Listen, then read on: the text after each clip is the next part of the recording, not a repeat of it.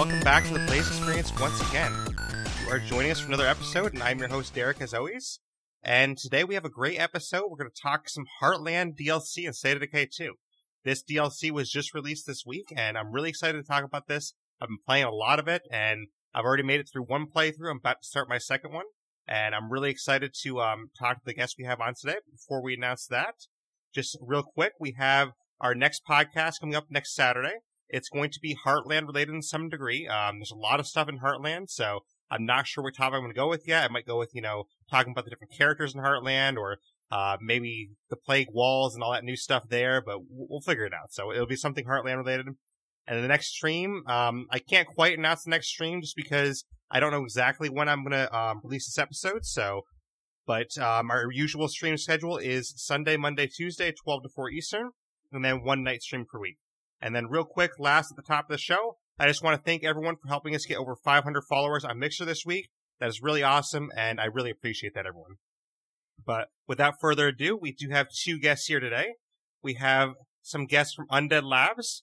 Both of them are designers from Undead Labs. Please welcome back to the podcast. First, Geoffrey Card. How are you, Geoffrey? I'm doing okay. Welcome back. Thanks for being here. Oh, this is fun. It's it's weird hearing you speak at uh, at a normal speed because I always listen to the podcast at 1.5 times, and having you talk like a normal human is is rough. Trust me, I do the same. You know, it makes things go faster. You can listen to more podcasts that way. So I'm, exactly. I'm the same way. but we also have another returning guest. They were actually on for uh, an interview once as well. Please welcome back to the podcast, Brian Giaime. How are you, Brian? Hello, I'm good. Thanks for coming back. I appreciate it. Yeah.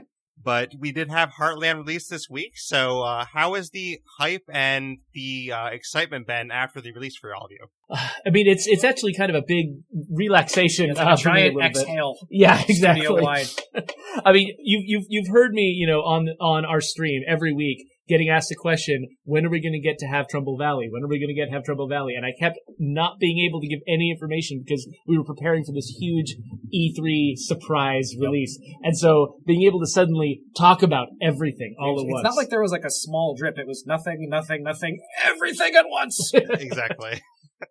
but that's a good way to do it too. I mean, you know, that worked really well for Apex Legends, for example. You know, so sometimes mm-hmm. that works really well. Just you know, kind of a surprise drop like that. And I think the hype has been really you know exciting for that because no one was really expecting. It. It's like, oh wow, here this thing is. You know, let, us go play this. Yeah, I watched uh, the video of uh, Arky's Gamecast reaction, which was which was pretty hilarious. He he had been predicting that it was going to uh, be announced, and then when it suddenly was already out, he started flipping out. It was it was really fun. I pretty much just kept refreshing Reddit or State of Decay for like 20, 30 minutes as people were like, oh, we're talking about stuff. And wait, did they just say it's out now? New thread, update, it's out now. And there's just this giant ongoing, ah, I'm downloading. yeah, so that was awesome. So yeah. I've definitely been streaming it a lot lately, and uh, all week I've been playing it. I honestly can't put it down. It's, it's such a great DLC. So thank you, the whole team, for that. Well, thank you. It's wonderful to hear. But I do have some questions for you uh, about Heartland, and a couple of them I think I might know kind of the general answer to, but um, I think there's a lot of people out there that might have questions about it still, so I figured I would ask them. So um, mm-hmm. one of the questions I had is I did notice when I was looking at my radio commands, there's no longer radio commands for the Daybreak or Independence Pack or the Wizard Band, anything like that. So we can't actually use our radio commands from the base game. And is there a reason for that? So there's there's a couple of pieces to this. Uh, it's useful to think about it not like why can't this radio command be used in Heartland? We looked at it more like, well, why should this radio command be usable in Heartland? It was more like we brought stuff into it, we didn't cut stuff out of it.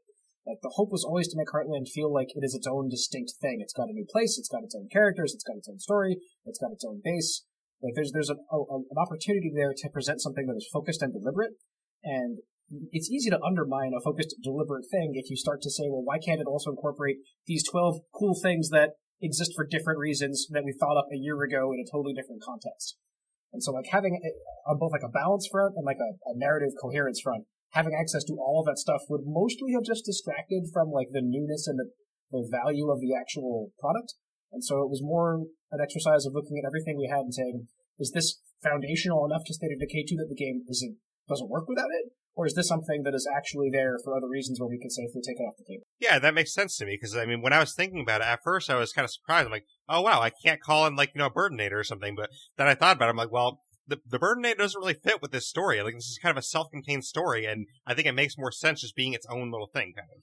Yep. But another question that's kind of similar to that is we only have one base in Heartland, which you mentioned. So, what kind of went into that decision behind that, and at what point in the process was that decision made? Was that early on in the process? You guys knew that you only wanted one base? It was fairly early. Like there were a lot of discussions about this. I remember at one point we were talking about maybe having two or three. Like we knew we were never going to go to the same degree as a full map because you probably aren't going to spend as much time here, and we don't want you to. The main the reason we wound up with one base is the same reason we knew we weren't going to do six bases. Is that we wanted you to focus on the story in the end. And the more time we spend telling you, actually, you can't see what happens next because you have to go grind against the simulation to acquire stuff to keep your thing propped up, the less momentum the story gets, and the more your focus is diluted, and the more sense. it ceases to be that focused and unique, different game experience we want Heartland to be.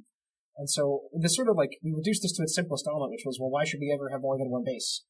And then once we started playing with the idea of one base, we started to get really excited about it. There were certain opportunities presented there. Uh, you may have noticed, like, there's lots of built-in facilities at Jurassic Junction, like ones that don't exist in the base game at all, where we have the luxury of taking advantage of knowing exactly where the facility is going to be, exactly where all the walls are. It doesn't have to fit perfectly into like a little three by three meter slot.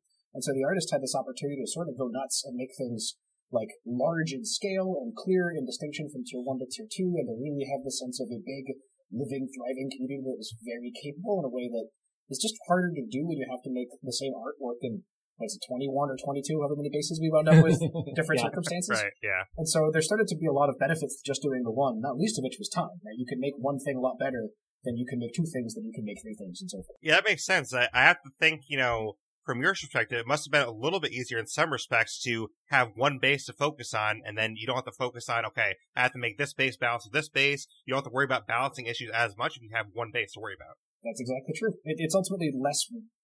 If the less different pieces you need to be viable choices, the more interesting you can make each choice, and the more of your total like, complexity budget can be crammed into one place. And so that freed us up enough that we were able to literally say, hey, what if every single character had a unique unlock or a unique build?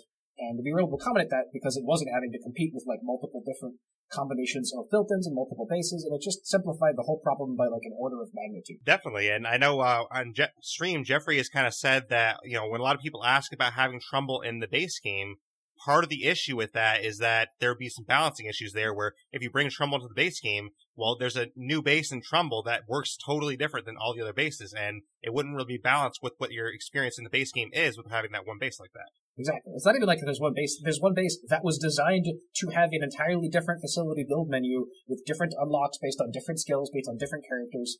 Like a lot of the benefits you get from saying this is distinct and can be its own thing mean that those things do not translate directly from that new context to the old context. And even if you were to say like, oh, we'll just bring that over, like that's basically the same amount of work as creating them from scratch because the balance considerations are different, the way you acquire them is different, the tuning considerations are different.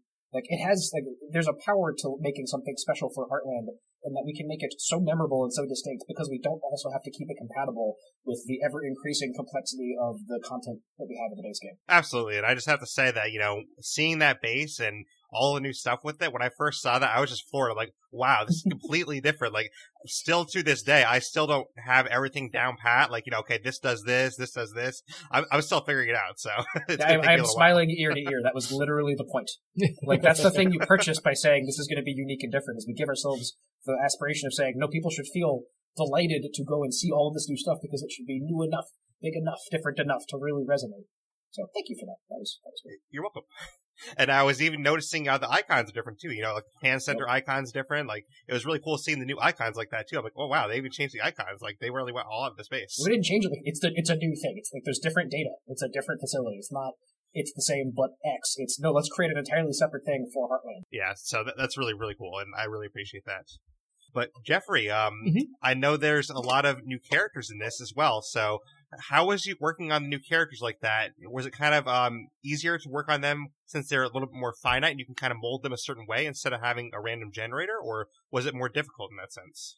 Uh, it's interesting because I mean, in one sense, uh, the the stage where we are uh, sort of conceiving the characters and, and, and developing who the individuals are, that was it, it was it wasn't easier or harder. It was just a completely different challenge. Uh, because you know, in in the you know in the base game, all of the characters are randomly generated. We don't create any of the characters except for I guess the the the few handful of starter characters. Uh, but even they have some, you know, they, they've got a lot that's locked down, but there's still a lot of variance, uh, in, in those guys.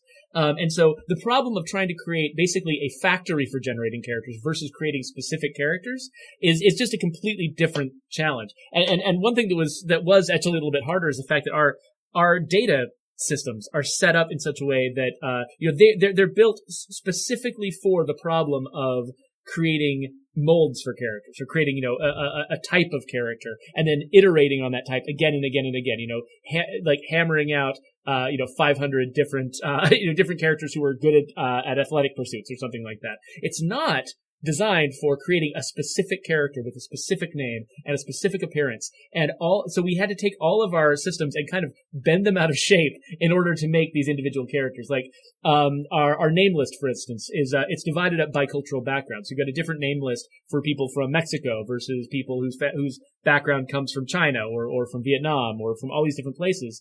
Um, and then we've also got entire cultural categories for each individual character in Heartland because each of them like because we weren't randomly generating them as a as as sort of a member of of a larger group.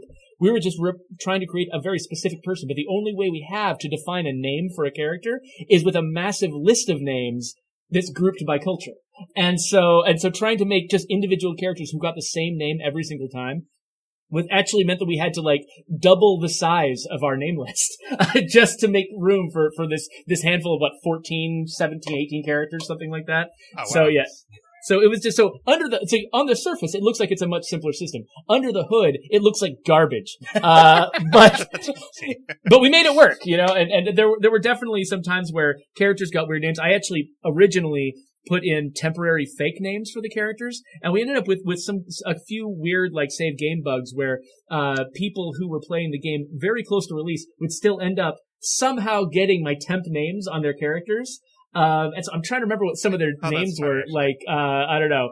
Like, like Brock's name might have been something like Speedo McMethlab or something like that. I, I, I, I, don't, it wasn't that. It wasn't that, but it was something along those lines. And, uh, and people, people. I remember, seeing in Slack someone's like, is this, is this gonna ship like that? Is that, yeah, is, is, is that his actual name? For, for a long time, Diana's name was just Lizard. And, yeah. uh, and they made me change that one because it was, it was kind of weird.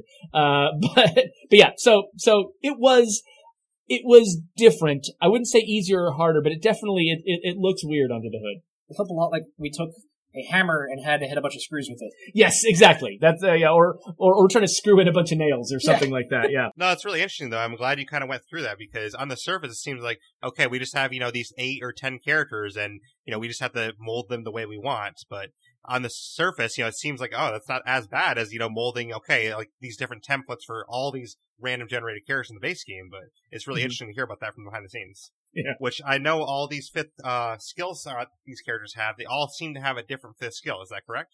Uh, yeah, I'm pretty sure we made a unique fifth skill for each of these characters. Uh, yep. I've got a yeah. I've got I actually got our spreadsheet open here. Uh, Brian and I uh, kind of made a, a, a, Google spreadsheet so that we could constantly, and we kept it constantly up to date. So as I was making changes to the characters, he could look at it. As he was making changes to the facilities, I could look at it. And we were constantly sharing information back and forth so that any change we made would always be consistently reflected ac- across both the facility system, which belonged to Brian, and the character system, which belonged to me. I feel like this was like the most aggressively collaborative thing we've we've had to do on this project. yeah, probably. like every single time one of us wanted to iterate or tweak something, the other had to know about it so that everything could stay coherent. Yeah, and so and so we we came up with this with this document, which actually worked really well. And um, it turns out I, I actually want to keep doing this for everything I do from now on because it was so useful to QA. Right. Like af- because we had instead of just writing documentation up front and then varying from it and just going wild and having all the documentation get out of date, which is the standard in the game industry.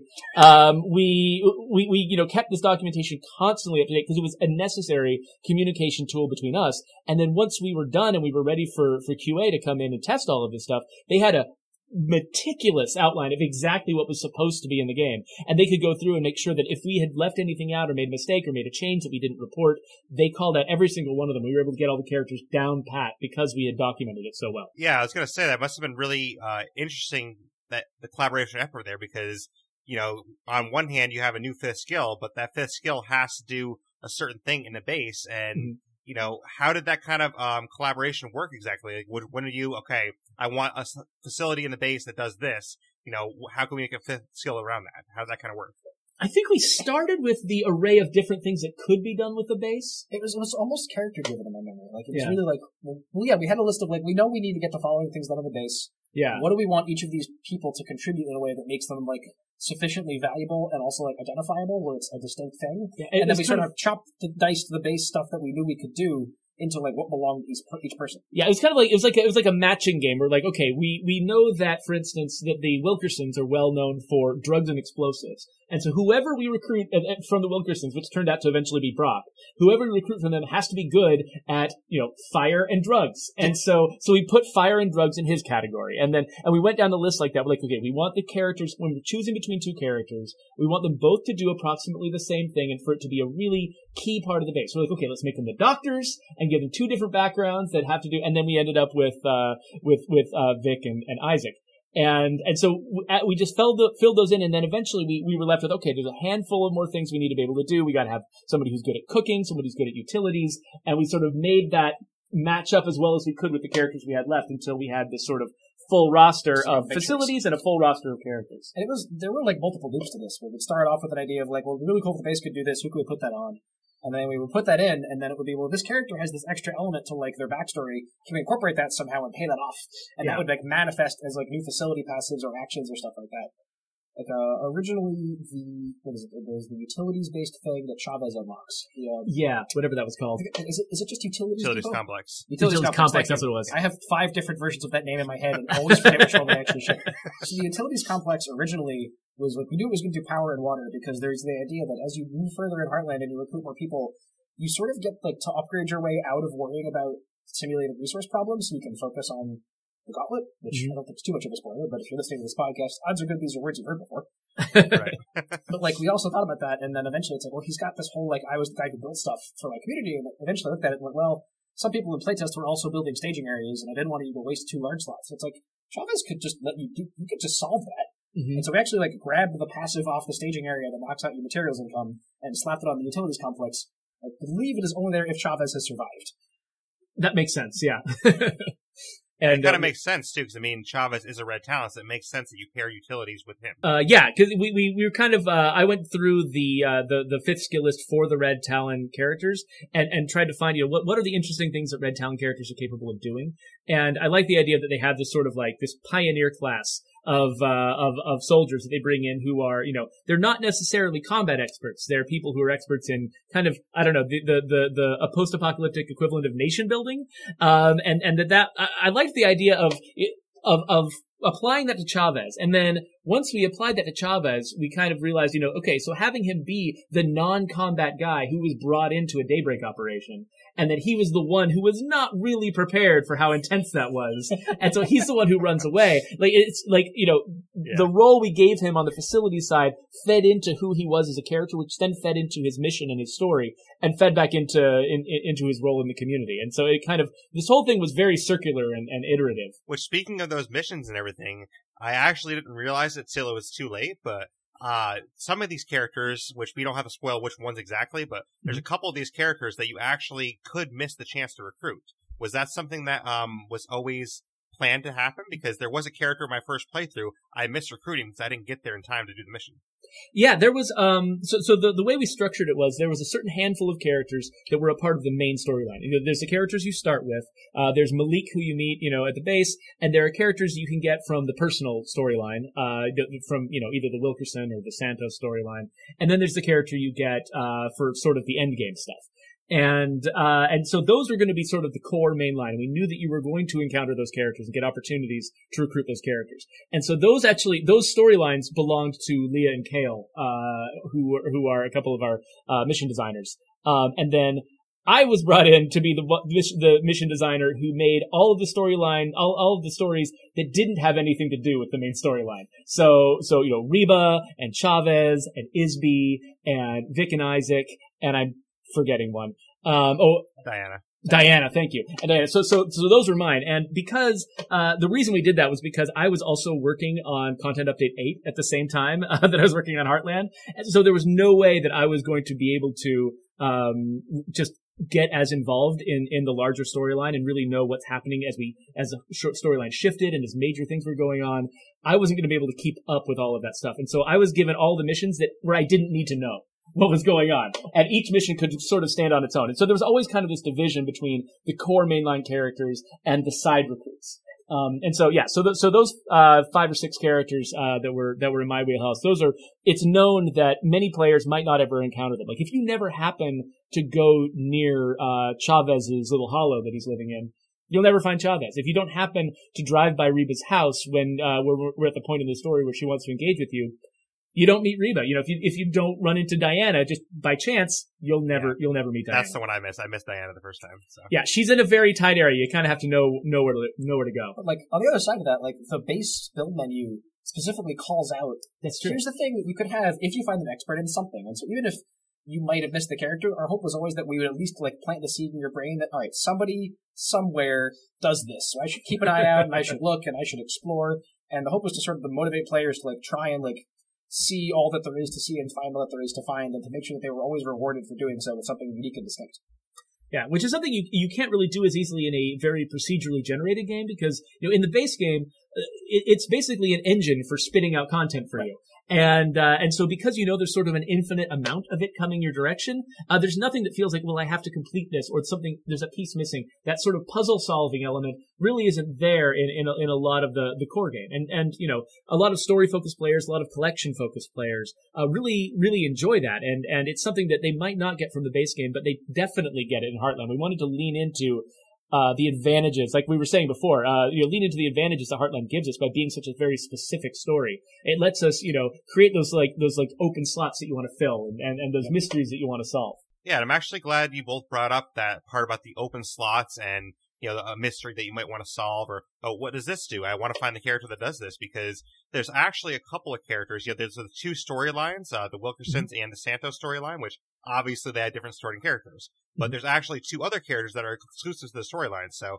Brock and Keisha you can only get if you play a certain storyline. So what Mhm. went into the decision with that? And were you ever worried that oh well I wanted to do this facility, but you know Brock has that I can never get Brock. Well, didn't we put those on the same? You, you answer that. So yeah, so this one was a little bit tricky. We actually we played with this at one point where we knew we wanted to have some sort of branching in there where it wouldn't feel like you had the same exact like combat texture in both versions of the game. Like we want there to be a sense of well, when you play as the Wilkersons or sort of the Wilkerson storyline, these tools become available to you. When you play on the Santos storyline, these tools become available to you, so that when you replay it, it doesn't feel like you're doing exactly the same thing the same way. And so we knew we wanted to do like an asymmetry there. Um, we actually put in some custom tech to allow us to hide the upgrade on the screen, so you wouldn't see something you could never have. The intent being that when you're playing on one playthrough, like that's just set in stone. This is what you get. These are the tools that you get. They're good. They're better than the base game, usually by a market amount. Like we let you craft some stuff that you normally have to get as loot. Like there's pursuit mines on one side, and I want to say um, you can rent. You don't. You can't craft Willy Pete, but you can craft a gamble which has a chance of Willy Pete, which is unequivocally the best incendiary in the game and crazy good against stuff during the gauntlet.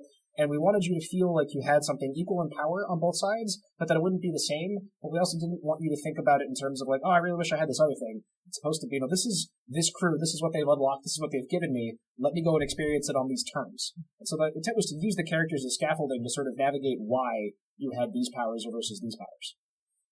Well, that when actually you- makes sense, and that, I'm kind of glad that you um had that tech in there where you can't see it because I was gonna say like when I played through the Santos storyline, which is when I played through first, I didn't really notice like something that Brock could do, and I'm like, well, he does something, but I don't know what he does. Like, yeah, so so there's no message at all about what Brock could possibly do if you're over on the Santos storyline and Keisha is your only option. yeah, and I ended up liking Keisha. You know, he's just a pretty cool character. So, Yeah, yeah, we like it too. Which um that actually brings me to: Do you both have a favorite new character in this? Because I would say that mine is one of the ones that Geoffrey spoke of earlier, Isby. Uh, I found Isby so you know unique and strange, but she's strange in a fun way, and I really enjoyed her uh, personality.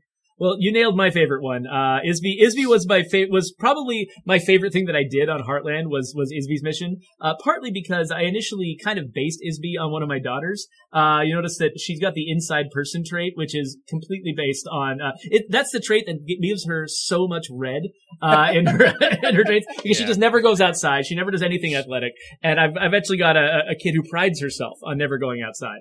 Um, and so, so I base that on her. And so I have a special affection for that, but also, um, that the, the, sort of plot line of that mission. I, I, did a few things in that mission that we hadn't quite handled an objective in exactly that way before, and I, it just sort of made me feel clever uh, going going through and making that mission. But especially um, the very first line that you say when you're when you're on the rooftop of the uh, of the gas station.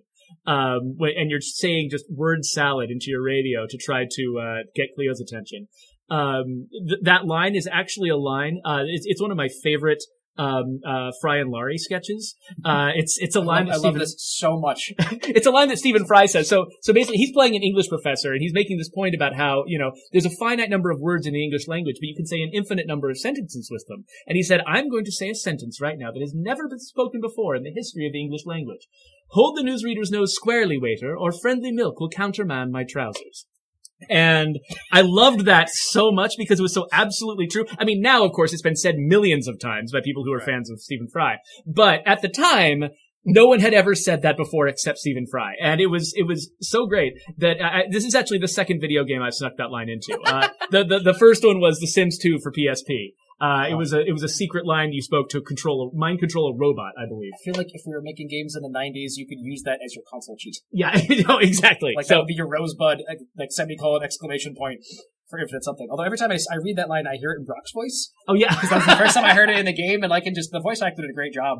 He's just like very like increasingly confused the further into the sentence he gets. Like yeah. countermand my trousers? it's like, what could that? And uh, I, it was one of like the more immersive moments for me because like that line happens and then spoiler, spoiler, spoiler, spoiler, and I was with the character in that moment where I'm like, where is this going? What is it? Oh, oh, okay, okay, nope, yep, yep, I'm, I'm on board now. I get it.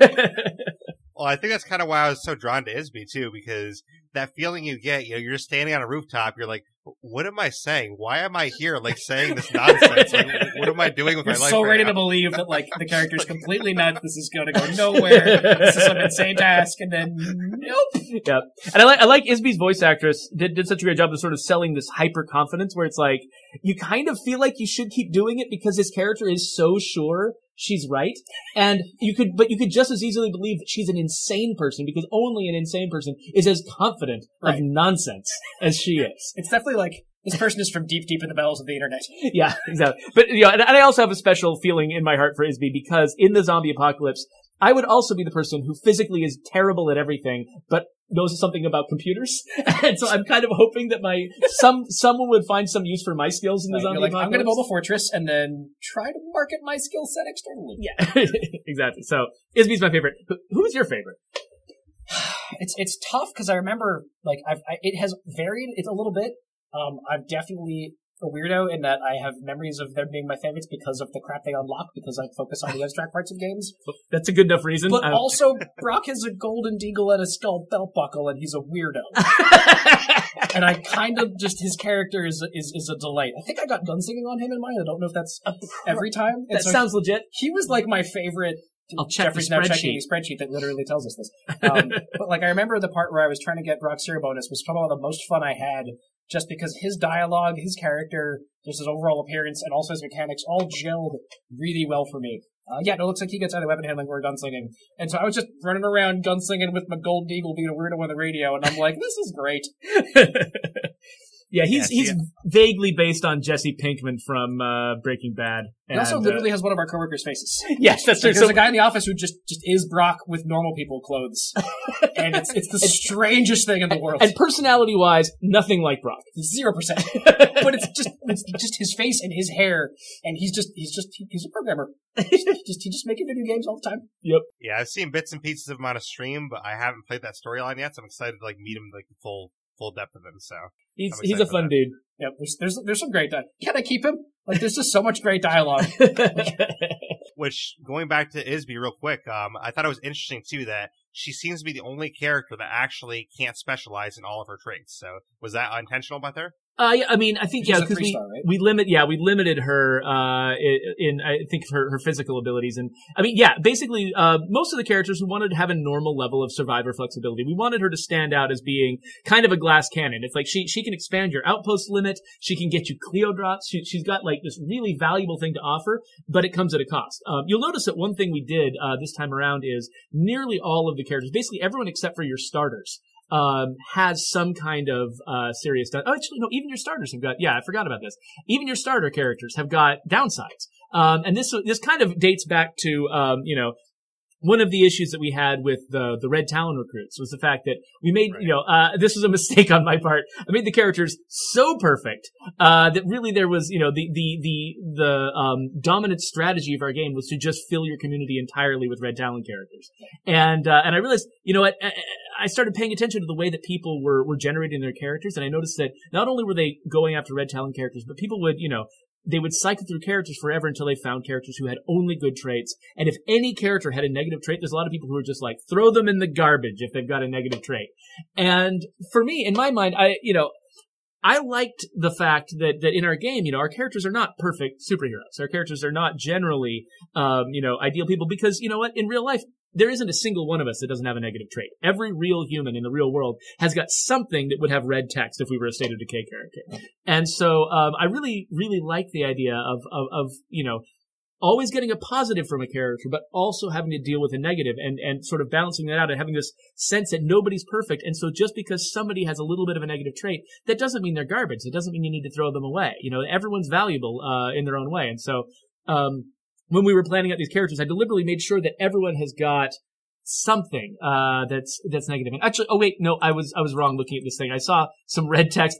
The starter characters do not have negatives, and and part of that was because you actually do make an upfront choice looking at their traits, right. deciding which pair of characters that you want to have. Yeah. And because there's there's such uh, a, a strong bias in the community towards just rejecting characters who have any red uh, or anything that looks bad. Uh, that you know, we we wanted to make sure that people weren't sort of inhibited from right. selecting their favorite characters based on based on that that that assumption. But like that principle is definitely one that would resonate well in a broad way where applied. It's definitely something that we've made a, a, a, clear observation of looking at the way people play the game versus the sort of intentions we had. So that's yeah, it's a good thing to learn. Yeah, so so it's sort of a balance, right? Because you want to lean in, you want to lean into what people are enjoying, what people are interested in, and so so you know with the starter characters, we made sure that they kind of aligned with what players were looking for from characters. But then when you start recruiting characters in the game, then we kind of bring in that theme that you know not nobody's perfect but everyone's valuable. And and I, th- I think that's that's an important theme that we want to bring across and so i'm glad that heartland gave us the ability to to do that. Yeah and at least for me I, I can't speak for everyone else obviously but at least for me the story of it kind of made me not really care about the negatives because like um i'll use isby again as the example you know i know isby has three stars in some areas but like her personality and her confidence from that storyline, I'm like, hey, screw it. I'm going to play as Isby. We're, we're, we're going to not rock this. You know, Isby's got this. So. Yeah. I, am a big fan of the target. I think she's got a target pistol. I really like the target pistol anyway. And so, you know, I mean, you got to get that outpost limit somehow. yeah. exactly. But another question I had going back to the bases real quick. Um, sure. So Jurassic Junction is really unique, obviously, and I wanted to know if it was a challenge to reconfigure everything on a system standpoint because it seems like a lot of things that we're used to in the base game were kind of like broken out into different facilities, and we have different things that do the same things we might be used to in the base game, but they're in different places now. Yep. So that was very deliberate. Um, one of the one of my sort of like long-standing, if I ever get the chance to do this, like list items was to make the choices about where you spend your resources at your base more meaningful early. Like when we first started developing the game, like exactly which facilities would be the ones that we kept and exactly what they would do shifted frequently, like day to day, even like week to week for a long time. And by the time all was settled and said and done, not having a workshop and not having an infirmary felt foolish. Like there wasn't really a good reason to ever do that. And so at the very least, I started by saying like, well, I'd rather split those out. And then if you want to create or upgrade those things, like those should be choices where you know, all your ability to heal and all your ability to like make useful stuff. Don't we don't have to tie those together. If we tie those together, it feels foolish not to build this. And I don't want you to ever feel foolish for not doing something. I want you to feel like you're making a choice about where to extend in a positive way, not where to avoid negative. Like that's what happens when you make two useful to effective dominant strategies, right? You stop gaining that sense of, of I made the right choice because every choice is like obvious. And so uh, we knew that we were going to have a giant base. We knew that we were going to have more slots. And so we basically looked at the stuff that we knew you would always build and basically just split it in half, where the depot and the lab share duties from what used to be on the workshop, and then the, med- the medical tent, and then the branching medical expansion upgrade that is unlocked by either Vic or Isaac has like the rest of what you might have done on the infirmary. So one of them is more about uh, crafting, one of them is more about yeah, recovery. I like that expansion. That was cool. Oh, thank you. Uh, and so like the hope was to sort of make those choices feel more consequential and that there's also a greater sort of thematic element to that, like having a facility that does one thing. I, I do believe, having looked at the game for a while now, is generally stronger than a facility which does a whole ton of things. If no other reason, like you can intuit what's there, you can figure it out simpler, you can expect it. It's more sort of rewarding when you actually get it up.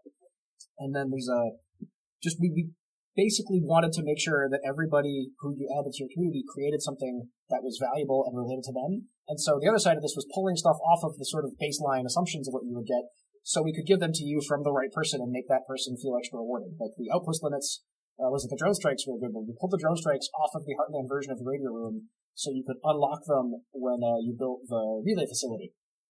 So that, uh, pretty sure that was, that was Isby, right? Yeah. Yeah, so like, so Yeah, that when you get Isby, like, you get, like, she's got all the computer hacky stuff. You didn't have some of it with her and some of it without her. Like, no, like, why would anybody have that? That comes from your, your one and only hacking expert.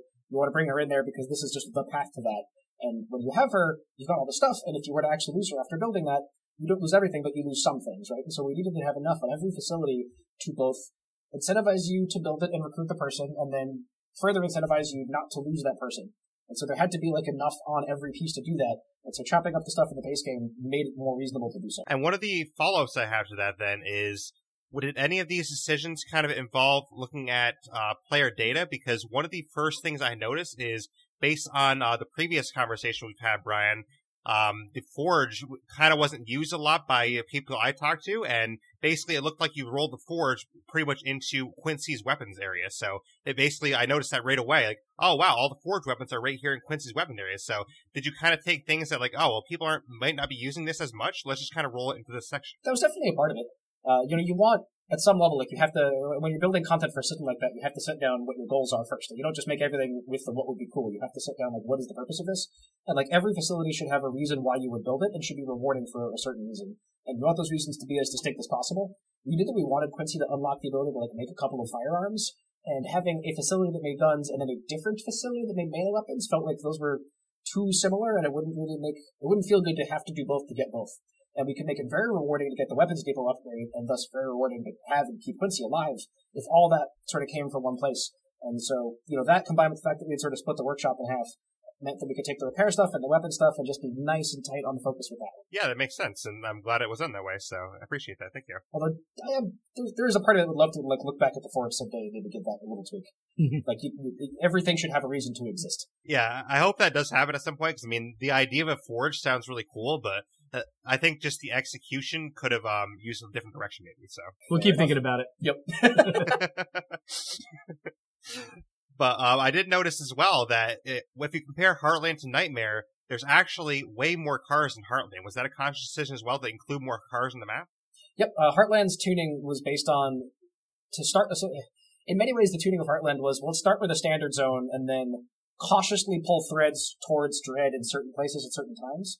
Um, with Nightmare, we were very deliberate about making cars hard to come by, so that the amount of the early game you spend without perfect access to a car is higher.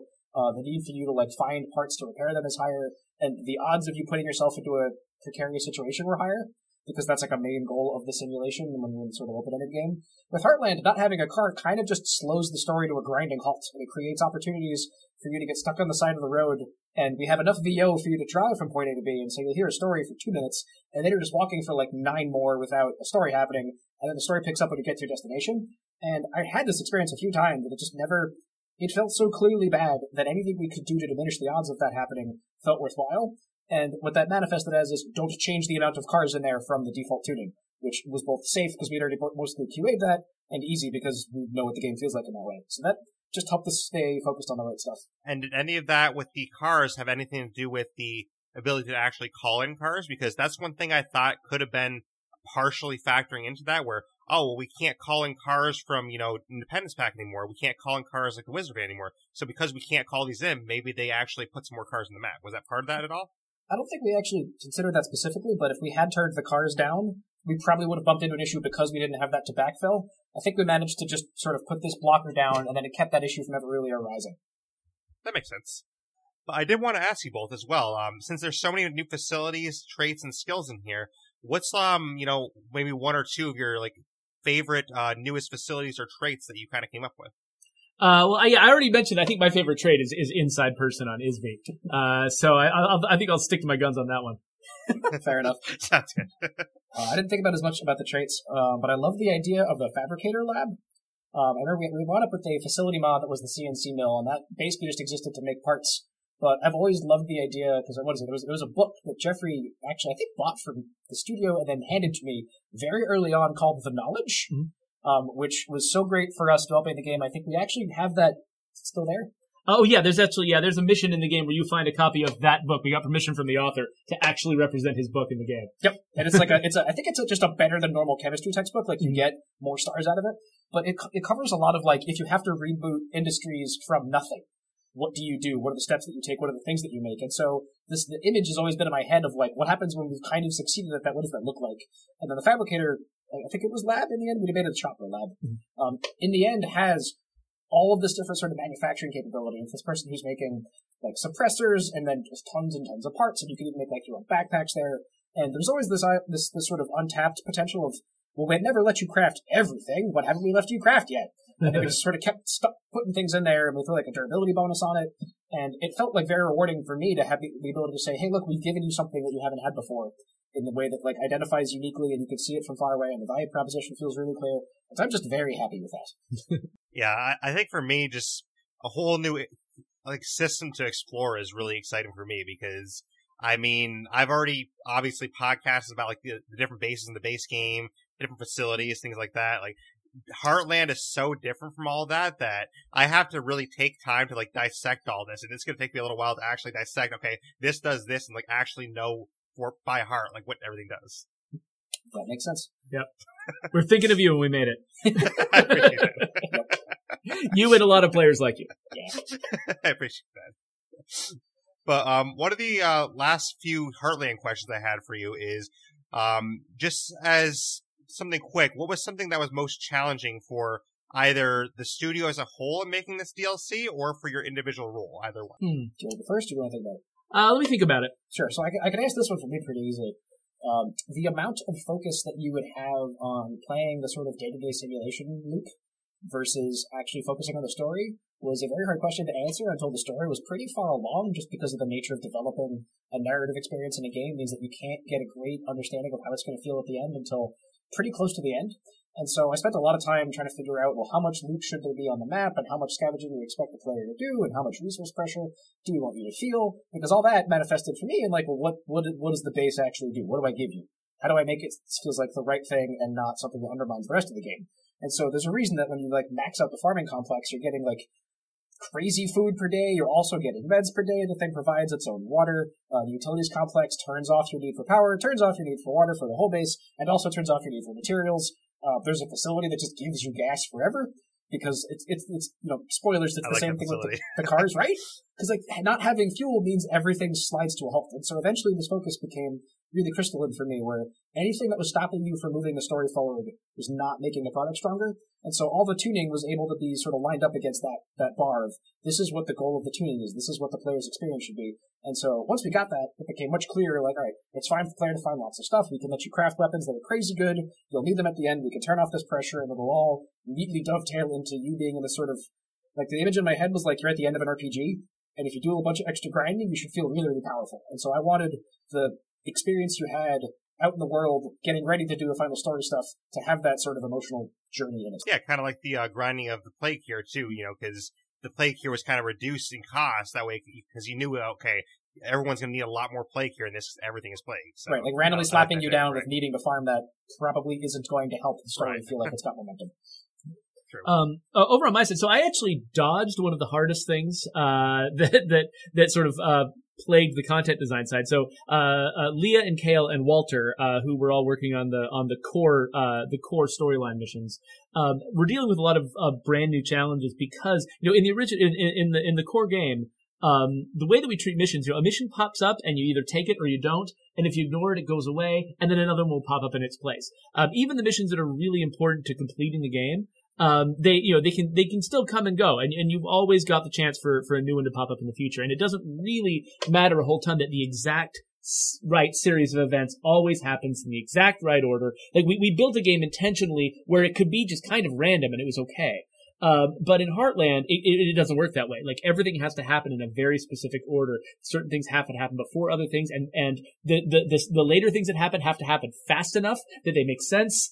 And um, and all the logic has to hang together and we have to you know we rely on certain characters being alive for certain things and if they die we have to do different things um, and it's it's it's a level of complexity and of and you know mission and story management uh, that we just plain sidestepped uh, for the core game and so I don't get to complain about it that much because I, you know, deliberately was put on the missions that didn't need to worry about that, where each one really was kind of standing on its own alone. Like I had to sort of branch them off specific parts of the storyline but otherwise, they just kind of stood on their own and didn't need to sort of flow into each other all that much. They weren't very interrelated. But uh, Kale and Leah and Walter, you know, each time they needed to test one of their missions, they had to carefully advance through the story that other people had built uh, in order to get to the right spot. And we had programmers, especially uh, Peter Gentoli, uh, spent a lot of time building us tools that made it a lot easier uh, for us to step through the story and, and get to where we needed to get, it, where it only would take us five minutes instead of 45 minutes. Especially if the bugs are like, well, if you make this choice here and this choice here and this choice here, and then this person died,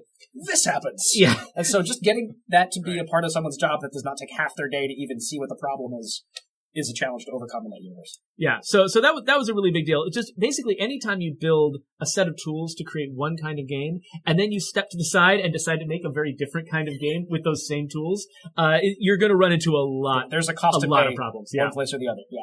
But, but, you know, I, but the people who were involved, especially you know like like Peter giving us those tools and everything, it went a lot better than I think uh, the worst case scenario looked like. Oh, I mean, absolutely. Especially like like by the end of that process, like I was just powering through the like if I needed to test out you know Reba's stuff, she's one of the later unlocked uh, recruit characters. If I needed to test out problems with with with Reba, it only took me a few minutes to just power through the series of cheats that it took to get me to the point where she was ready to go. And uh, and I was really kind of you know proud of our tools team for for for what they were able to come up with. Oh, that's fantastic. Yeah, that's really interesting, and I do appreciate the kind of story progression that was set up with that because it is something different. And like one of the examples that I ran into is until you're at a certain part in the story, you can't actually harvest the poison glands from bloaters. And I thought that was pretty mm-hmm. interesting because, you know, if you think about it, I mean, obviously as a player, you know, if you went played through it once already, you know uh, all this is about. But right. if you're playing a new game, technically these characters wouldn't know how to do that yet until they play through that story. I there's also just like the pacing side of that, right? Where it doesn't feel as good to immediately start grinding everything you'll ever possibly need right away and hear none of the plot. Right. And so just not even like tempting you to spend your time that way until you're at a place where mm-hmm. the game's overall tuning is prepared for it helps to keep the experience within like narrower bounds we have more control over and generally just means, in our estimation, that most people are having a better time. Yeah, and I appreciate that. But I did have one other question for Heartland before we talk about a couple of uh, other patch things real quick. Mm-hmm. So the last question I had is in Heartland, I won't spoil the story for anyone that hasn't played through the whole story yet, but at the very end of the story, there is sort of a cliffhanger, and uh, mm-hmm. I do understand if this question can't be answered yet, but I kind of wanted to know if uh, this is going to be resolved at some point. So is there going to be an arbitrary point in time where we actually find out what happens in this cliffhanger? Uh, so this the the end of Heartland it kind of reminds me a little bit of the Year One Survival Edition, where which is where we introduced Cleo.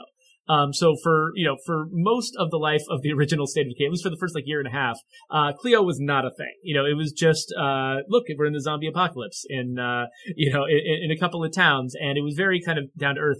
And then in in in YOSE, we introduced this weird new element coming from the outside, and deliberately did not explain it. Um, and and the reason we didn't explain it was because uh, at the time, you know, we knew that we were starting State of Decay two, and we really wanted to send a message to the audience that we weren't done. You know, we wanted to to to communicate to people who are playing the game that you know we we wouldn't just start a mystery that we weren't intending to eventually pay off on. Um, and so the, the fact that there was a new mystery being introduced in the last edition of the original State of Decay meant that we were committed to the franchise as a whole. And we, and we would say that to, to players, know, people who tuned into our stream and stuff like that. We, we would, we would let them know, you know, the reason we did this was because we want you to understand that this franchise is continuing. And so, uh, the cliffhanger at the end of Heartland is, is, is a really kind of a similar thing. We want players who play Heartland to, to understand that this, that this franchise is going to keep growing and it's going to keep, uh, we're going to keep, uh, supporting this franchise for a really long time. And, and there's, I think there's, you know, there's no better way to, to communicate than, than to, than to open questions and not quite close them yet. Also, we get to read fan theories on the internet, which are the best. That's true.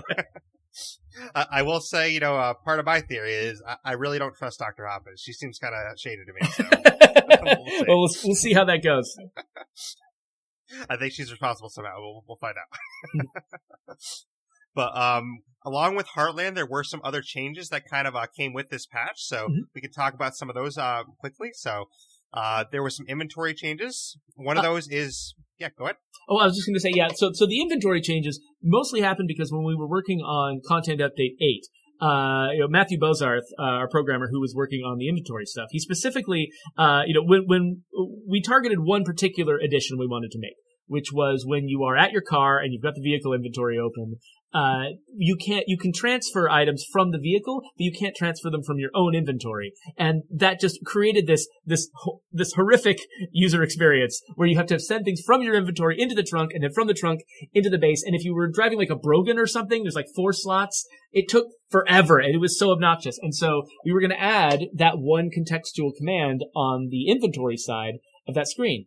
But when Matthew cracked it open, he realized we're missing dozens of these things. There's lots and lots of contexts where there's an action that the player might want to perform that they can't. And so he actually, uh, you know, he, he built a spreadsheet where he was tracking like all of the different contexts. Cause each time you open up the inventory in a different place, whether you're opening a supply locker or a container or a trader inventory or, uh, you know, your, your, uh, anything, uh, the ve- back of a vehicle, um, those, each of those is actually kind of a different screen under the Right. surface. And so each individual action that has to be performed on one of those has to be implemented separately. And so there was just a lot of holes, things that we had missed. And so Matthew made a spreadsheet and we tracked all of the places where all the contexts and all the actions, found the places where there were holes, and then Matthew went through and just started knocking them out and, and putting, uh, actions where, where actions belong. There were some that we couldn't do because there's certain contexts where we end up using the same button to do something in one context that does something else in a different context, Yep. and we couldn't cross the streams. Uh, but, but, but mo- for the most part, we, we killed most of the, of the gaps that were there. So, like, in a vehicle, now you can drop items, uh, looting a container, you can unequip your weapon or a weapon mod. Uh, when a supply locker's open, you can repair or salvage items in your personal inventory. So not, not just in the supply locker. Yep. We actually made an entire facility action to patch the fact that we, we, didn't couldn't have do this. this. It was somehow easier. I don't know. Anyway, uh, the, time is expensive. yeah, and, I, and and speaking of time being expensive, I shouldn't read the entire list, but there's a whole bunch of new stuff that you can do in the inventory. Yeah, and I do appreciate that. And one of my favorite ones is the one you mentioned where your supply lockers open, you can now repair your weapons and stuff. So that is really handy because it's really nice to not have to put it back in your locker, you know, like all deal with all the crap. So It'll be a month before I stop actually doing that. My instincts are so burned in. I still do. I transfer directly into my trunk, and then I do it. I'm like, no, no, wait, no, it's better now. It's fine.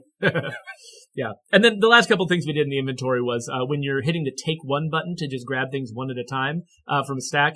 It used to be that when you got to the last one, you had to switch buttons Yeah. because now it's just a single item, uh, and Uh. take one would disappear. Now that doesn't happen. You can always take one uh, from from a stacked item, and then you get an error sound if you try to use uh, an item in your inventory uh, and you can't use it for whatever reason. It used to be there would be no sound, and you'd sometimes be left in wondering why your button wasn't working. Uh, so now at least something is telling you, "Oh no, it worked." You just can't do that. There was a great bug once when you could use anything from your inventory, and people would throw Molotovs from behind a menu, and then like light themselves and their cars on fire, and be like, "Why is this happening?"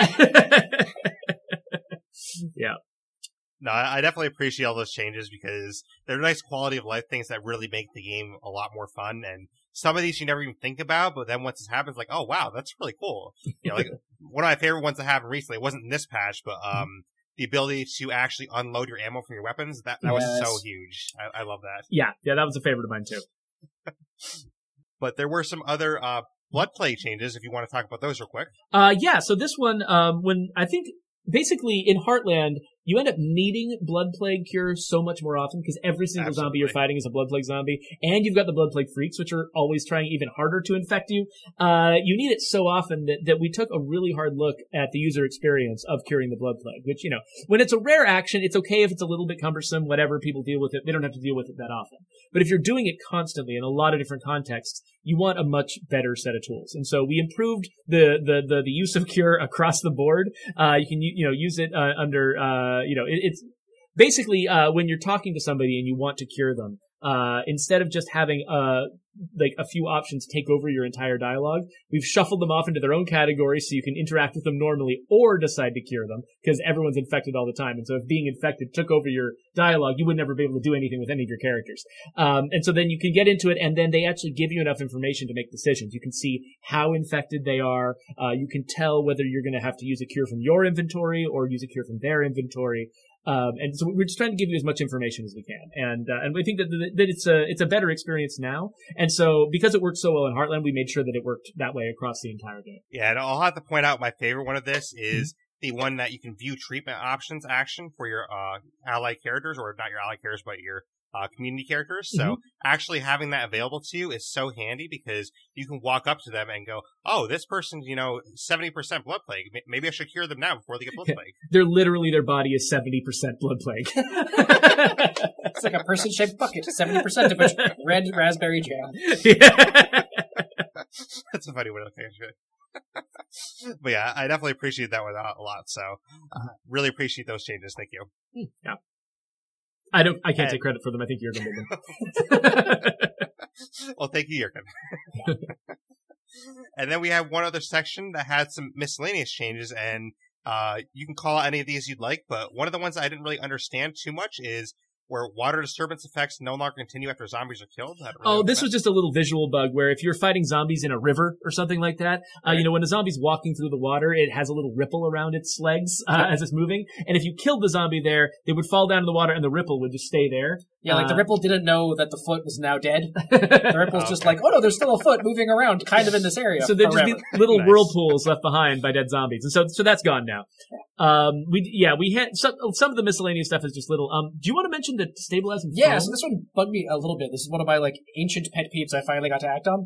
That item was always supposed to feel a little bit broken, like in terms of being too effective, but it made you go home because generally speaking, like I always wanted there to be more reasons for players to actually go to their base and see their community at rest in a natural state. And so anytime we could incentivize you to actually travel home to use stuff, the hope is to do that. And I didn't see people talking about stabilizing foam like, this is this crazy broken thing. I can't believe I can just heal forever whenever I want now. And so I figured we could just make it cheap. If no, free. Make it free. Maybe that'll do it. And so now if you're able to get home and you have low health and you don't want to spend any meds or any consumables, you can walk up to that facility and you can use that and just full heal your current health. Yeah. Uh, it won't take care of injuries, won't take care of trauma, but it's as good as painkillers if you can actually go home. And and that's stabilizing foam. That's a mod, right? Yeah, that is a mod that you can slot into your infirmary or a field hospital. Okay, cool. Um, so yeah, some of them like hostile icons no longer come randomly unglued from characters' heads. Yeah, that, that was, just yeah, just you'd, you'd, be you'd see the little red diamond over someone's head, and you'd be fighting them, and then suddenly it would just slide off to the side it, for no good reason. Just stop, and you're like, wait, no, is, is, their soul behind, and the body's moving somewhere else? exactly. Their anger is just being right. Can behind. I get a headshot on their anger? um, bloater gas on, in a car when you get your car bloater gassed uh, the the bloater gas would become a damaging volume effectively for the zombies, right. and uh, it's not supposed to do that. And so you could actually your car became a more effective zombie killing machine uh, when when it was bloater gas than otherwise. Not very effective strategy, but it just still felt weird. You don't want to incentivize people at all to be in the car. Like you you should get out now. You already did the bad thing. Yeah, exactly. exactly. But then then my favorite my favorite uh, patch note I've ever written. this is pretty great. Is uh, knowing how to fish no longer makes you sad. Um, and so basically somebody reported, hey, somebody asked us the question. I think this came from the community. Somebody asked us, how come traits that teach you how to fish make you sad? How come they always have a morale hit on them? And I looked at them and I was like, I have no idea why that's the case. I believe that there was another designer, uh, who doesn't work here anymore, uh, not for some nefarious reason. He just happens not to. Um, uh, he he went through and he was like trying to find good reasons to give characters uh, morale penalties. He wanted to make he was balancing the morale system, making sure there were enough penalties and enough benefits across the trait system that it would make sense. And I think that there was some. I think that he in his mind was imagining, oh yeah, I used to go on fishing trips all the time, and now I can't. I'm sad because I'm a fisherman, and there's no fishing to do in the apocalypse. Um, so I just assumed all fishing villages were super bleak places. Yeah, exactly. And so, and so, I believe that there was a justification it, it, that was very personal to that designer um, for for why all fishermen should be sad in our game. Uh, but it didn't make a lot of sense to the audience, and it didn't make a lot of sense to me. So I just went through and removed them all, and so now fishermen are not sad anymore. Um, but but that does kind of illustrate something that you know and this i i you know i'm kind of throwing that one designer under the bus but really this is a thing that every single designer experiences which is there's something that works in your head that makes perfect sense and it's obvious why it works the way it does. And and so you don't question it because it's just there's something in your head that tells you this is right. And and you just put it in the game. And it's not until somebody else plays the game that you find out that no i'm a weirdo I'm seeing the world from a completely different prismatic lens, uh, based on my own assumptions and biases and the, and the stories that I've told myself about the way things work. And when a normal person plays this, which, you know, there's no such thing as a normal person, I guess, but, you know, when somebody who's, who's different from me plays the game, none of it makes sense. I, yeah. Like I had, I had some distant family in town recently, and like we had this long conversation about just like life experiences, and I remember coming out with that saying like, every, different people's normal is super different. Yeah like my day to day and your day to day have something different. Like Blaise, I'm sure yours from ours is very different. And like there's the, the range of potential normal is always infinitely larger than any one person could possibly perceive. And yeah. you just the, the max confidence one can have that your experiences translate even a little bit can't can't be that high. Yeah. Like you just have to be prepared for other people to say. Yeah, I mean for me, I work why overnight. Does it say like, that? No one really understands the overnight schedule where I have to sleep during the day. So like, yeah, I I did that for uh for about a week in college once, and I was like, nope, never again. That's really rough. It's rough, trust me. Especially uh, having a kid too. I oh yeah, sleep a lot. So that's yeah, that's really rough. Um, a few times. But there were actually multiple times when we when we were working on the Heartland characters where um I would come up with a trait and a set of buffs or penalties for that trait that made sense to me, and there were multiple times when when Andy Collins would read it because he was going to you know uh, edit the final text and uh, and he would say, "I don't understand why this is working the way that it is. Why does being a high school principal make give you this advantage or this disadvantage?" you know, and, and I was like, "You know what? I had it all working in my head, but since it doesn't work for you, obviously it's not going to work for a lot of people. And so I need to go back in and either come up with a different penalty or come up with a different description for what's going on that, that makes more sense in people's minds. Um, and so you always have to, always have to check your assumptions that way. Which, um, since you did bring up Andy Collins, I, I do want to mention, uh, I really love that Bronto gas jingle. That's, I think it's hilarious to me. So, so I, I, I, will have to, we'll have to tell him that, that, that, that you liked it. yeah. Every time I hear a character say that, I'm like, this is so funny. Like, I can't believe they actually made a Bronto gas sequel. So, so, so uh, now and then, actually, I'll I'll report to Andy that somebody has said that they loved a particular line of the game. He'll be like, "I have no memory of writing that." Uh, because because he's written so much dialogue for this game. Yes. Also, not, not just dialogue, like text. Yeah. Like every gun description, every mail up description, every word on every facility has had him look at it at least once, think yeah. about it at least once, and talk to whoever wrote it at least once. well, I really appreciate that one. You know, you don't hear it too often, but I've heard it a couple times now, and it's, it's funny when I hear it. So we'll let him know. yeah. I appreciate that, but uh, unless you have anything else to say about Heartland or the patch, um, that's basically all the questions I have for both of you. Yeah, it's four o'clock. We should probably get out of here yep, anyway. We got, we got, more more video game to make. Uh, thank you so much for having us. This is always fun. Yeah, this is great. We love yeah, your podcast. It. Thank you. I appreciate that. And if people want to get a hold of you, is there any uh, certain way they should do so? Uh, yeah, I'm at Rangatang on Twitter, uh, and uh, I'm also on our Discord. If you go to discord.gg slash undead labs, uh, we, Brian and I both hang out there periodically, and, uh, you know, we, we, we pay fun. attention to what people are saying, and, uh, and we like to answer them. Yep, no, I'm at Brian Giaime, spelling of which you can see in the title of the podcast. I'm- yes. No, I appreciate that. Thank you. And I really appreciate both of you being here and taking the time to talk about this with me. You know, I really love Heartland and I love uh, all the work that both of you put into it as long as uh, everyone else at Undead Labs. You're welcome. But I know you have to go, so um, I'll continue with the outro, but I appreciate you being here. So uh, hopefully I'll talk to you again soon. Thank you. Thank you. Bye. But as for the podcast, uh, we do have more episodes coming up, of course. We are going to have an episode coming up next Saturday. We release episode every Saturday, so that is going to be a Heartland uh, themed episode. I don't know what we're going to talk about yet, but it will be uh, something to do with Heartland, maybe character based, maybe um, mission based. We'll talk about some of like our favorite things from it, um, possibly how to uh, take on Plague Wall, something like that. But that should be a lot of fun.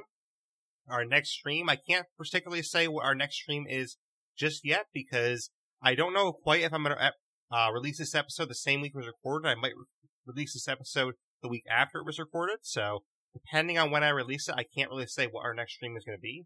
But we will have our stream schedule being Sunday, Monday, Tuesday, 12 to 4 Eastern, and then we're going to have one night stream every week. And I do want to call out a big thank you again to everyone that supported me so far. I really appreciate it because we have passed 500 followers on Mixer this week. So that is huge to me. That's a really huge accomplishment, and I really, really appreciate that. So thank you everyone that's followed. Thank you everyone that's jumped on my stream. And thank you to all of you listening to the podcast too.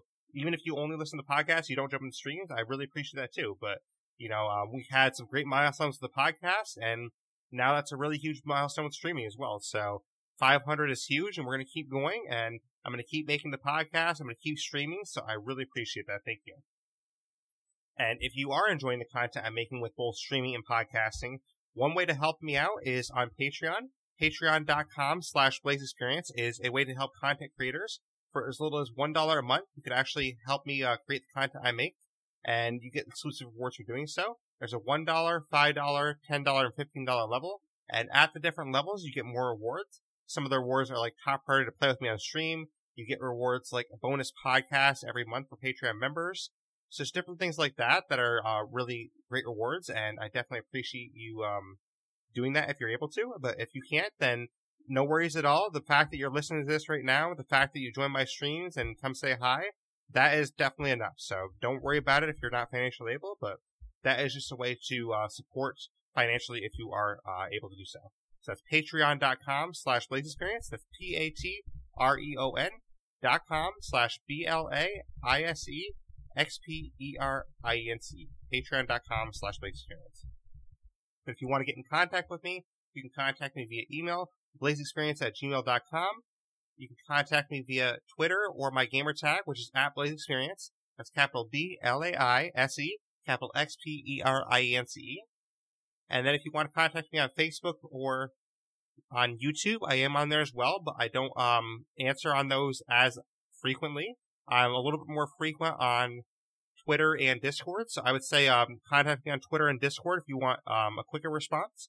And I usually get back to you, you know, within um a reasonable time frame there. And my Discord will be in the show notes, so just um, stay tuned in the show notes, and I will have my Discord in there. But if you want to find the podcast, you're obviously listening to it right now. But other ways to find it that you might not know about are Spotify, Stitcher, Google Podcasts, iTunes, Radio Public, Podbean, Blubrry, and many of the directories. So literally all you have to do is just type into Google somewhere the Blaise Experience, and you will find us somewhere. So whatever uh, app or podcast player is your favorite choice, just uh, go search us on there and you're probably going to find us. And if for whatever reason you don't like apps, in my Discord, there is a section called direct download links that has a direct download link to every podcast I've ever made. So if you don't want to have an app on your phone or something or your computer, then if you join my Discord, you can just go to the direct download section and you can download any podcast you want just by clicking a button. But I really appreciate everyone being here. And thank you to Geoffrey and Brian who were in here and um, just left a couple minutes ago. I really appreciate them giving their time and answering all those questions. And it was a really fun episode. And I hope you all enjoyed it too. And I'm really excited to play more Heartland, play more State of Decay, do more podcasting, do more streaming, and all this content creation. So I really appreciate all the support so far, everyone. And, you know, we're getting closer and closer to 100 and I can't wait to get to episode 100. We'll have to do uh, something unique and special for that. I'm not quite sure yet, but we will have to figure out something. But thank you everyone, as always, for listening to The Blaise Experience.